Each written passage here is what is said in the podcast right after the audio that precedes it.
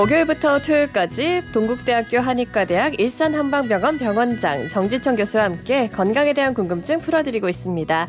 혹시 몸에 대해서 건강에 대해서 이런 게 궁금했다는 것이 있으면요. 건강한 아침으로 연락주세요. 정성껏 답변해드리겠습니다. 오늘 목요일에는 개편을 맞아서 새로운 코너를 진행하는 날인데요. 일명 100세 식탁입니다. 우리 주위에 건강하게 생활하시는 어르신들의 장수 비결을 듣고 또 관련돼서 정지천 교수님의 말씀까지 듣는 시간입니다. 오늘도 정지천 교수님 그리고 이하나 리포터 나와주셨습니다. 두 분 안녕하세요. 네, 안녕하세요. 안녕하세요. 네, 먼저 이하나 리포터 오늘은 네. 또 어떤 어르신을 만나고 건강한 에너지를 담아왔는지 궁금합니다. 일단은 동네 주민들이 이 어르신을 부르는 별칭이 있어요. 네. 아마 이 별칭만 들어도 어떤 분인지 딱 감이 오실 텐데요. 인천에 사시는 일명 방글이 할머니 나정희 어르신을 만나고 왔습니다. 항상 네. 방글방글 웃으셔서 그런 별칭이 붙으셨는데요. 올해 84살이시고 별칭처럼 정말 밝은 분이세요. 뭐 거덩이 불편하다거나 그런 점은 전혀 없었고요. 그 비슷한 연배 어르신들보다 10년 이상은 젊어 보이셨습니다. 네. 왜 좋은 약물은 식탁에 있다는 말도 있잖아요. 가장 먼저 어르신 식탁에는 어떤 건강 비결들이 있는지 여쭤봤습니다. 아침은 꼭 먹어요. 뚝박이에다가 밥을 맛있게 해야지. 밥을 딱 이렇게 덜면은 그러면서 거기에 이제 누른밥이 누르니까 누른밥도 먹고 계란 후라이는 반드시 먹어. 계란을 꼭 반드시 아침에 하나씩 또 뭐 삼겹살 이런 거 좀 사다 놨다가 한 입에 들어갈 만큼 한 10조각 정도 이틀에 한 번씩은 먹어야 돼. 고기를 안 먹으면 막 풀이 죽은 사람 같아. 야채를 별로 솔직히 안 좋아해. 육식을 더 좋아하니까. 네, 아니 말씀하시는 것만 들어도 왜 네. 별명이 방글이 할머니이신지 알 것 같은데 그쵸. 참 기분이 좋아집니다. 근데 그 식사에 대해서 쭉 말씀해 주신 걸 들어보니까 아침 식사에 신경을 많이 쓰시네요. 네, 맞아요. 세 끼 다 드시긴 하지만 특히 아침 식사를 중요하게 생각하시는데요. 또 반찬보다도 밥에 가장 공을 많이 들이세요.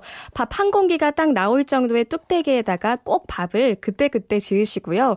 고슬고슬한 밥을 걷어서 일단은 드시고 그 나중에 뚝배기에 남은 누른밥 이게 또 별미죠. 맛있죠. 예, 여기에 물을 부어서 끓여 드신다고 해요. 좀 속이 편하다고 말씀을 하시더라고요.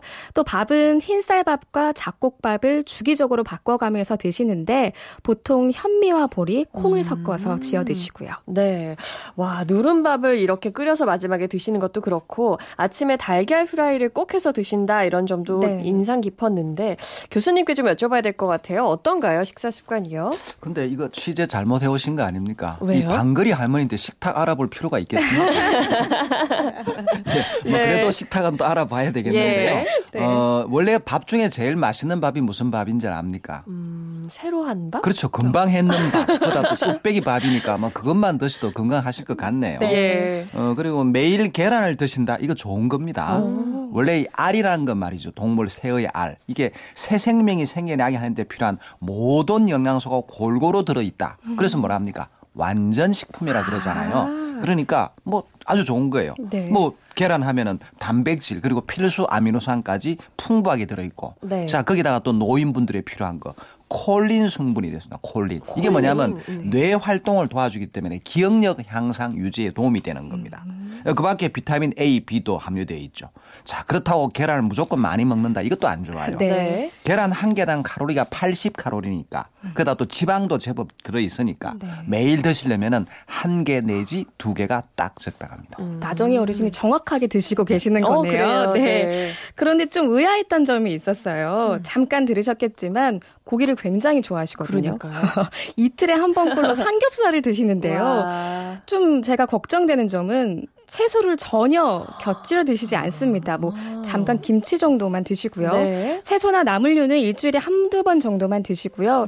특히 과일도 그 향이 싫으셔가지고 즐겨 드시진 않는다고 해요. 과일 또한 뭐 일주일에 한두 번 정도만 섭취를 하시고요. 그 종합 비타민제를 챙겨 드시긴 하는데 이게 좀 괜찮은지 그러게요. 제가 내심 걱정이 되더라고요. 이 부분 어떨까요? 괜찮을까요? 예, 뭐 돼지고기 뭐 괜찮습니다. 네. 아, 세계적인 장수촌 바로 오키나와 사람들 말이죠. 이 돼지고기 섭취량이 말이죠. 일본의 다른 지역에 비해서 2.5배나 많다고 합니다. 그런데도 장수 말이에요. 그런데 돼지고기인데 어떤 거냐? 삶은 돼지고기라는 겁니다. 예, 돼지고기를 껍질째 무, 다시마 등과 함께 삶아가지고 기름을 쏙 뺍니다. 또 기름 빠진 돼지고기를 냉장고에 넣어두면 하얀 고체 기름이 또 생깁니다. 그렇죠? 또 그것을 제거한 다음에 먹는다는 겁니다. 그런 과정을 통해서 돼지고기에 있는 포화지방산이라든가 콜레스테롤 함량이 줄어들기 때문에 매일 돼지고기를 먹으면서도 건강을 유지할 수 있다는 겁니다. 우리나라 제주도의 사람들 분들도 장수하는데 그분들 역시 삶은 돼지고기를 일주일에 3번 정도는 먹는다는 겁니다. 자, 그런데 이 할머니, 나정희 할머님은 삼겹살을 자주 드시니까 네. 이 기름이 문제될 수 있습니다. 그렇죠. 거기다가 또 채소라든가 과일, 해조류를 별로 드시지 않으니까 네. 이 장차, 뭐 지금은 괜찮으신 것 같은데 또 워낙 잘 웃으시니까 네. 그러나 장차는 심장이라든가 혈관계 질환을 예방할 수 있는 대책이 필요한 겁니다. 네. 이번에 식단을 살펴보니까 국이나 찌개를 대부분 된장으로 만들어 드시는데 네. 그것만으로는 좀 부족하고요.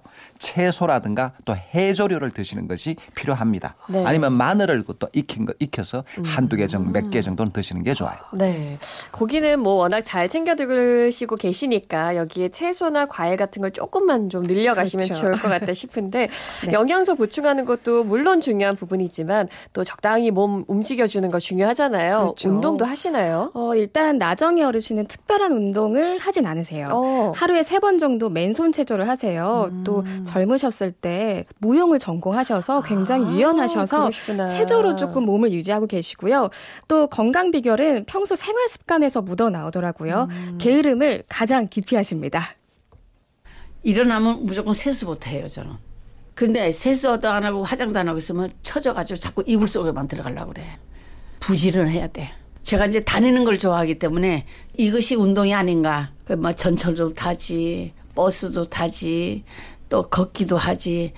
많이 걸어. 5km는 더 걸었지. 많이 가지. 뭐 종로뿐이 아니라 어디 시장을 주로 많이 다니지. 시장은 볼거리가 많잖아. 호기심이 생기고 의욕이 생겨. 그것도 참 좋은 것 같아. 와, 이 평소에 거의 대중교통을 이용을 안 하시고 걸어 다니시는 걸 보니까 네. 이 부지런함이 또 건강 비결이었네요. 맞습니다. 들으셨겠지만 아침에 일어나자마자 가장 먼저 하시는 게 세수인데 네. 또 거기서 끝나는 게 아니라 화장을 아주 예쁘게 하고 계세요. 네. 그래야 하루를 살아갈 수 있는 그런 생기가 생긴다고 말씀을 하시더라고요. 네. 제가 좀 창피했습니다. 네, 그리고 경험을 굉장히 좋아하시더라고요. 인천에 사시지만 그 서울에 안 가본 재래시장이 없을 정도로 굉장히 활동적으로 다니시고요. 또 새로운 걸 자꾸 보고 느껴야 젊어진다라는 말씀을 하시더라고요. 또 주목할 만한 점은 이웃과의 관계가 굉장히 좋았습니다. 되게 친구들도 많이 찾아오세요. 네. 저랑 인터뷰하시면서도 놀러가도 되냐고 전화가 굉장히 많이 오더라고요.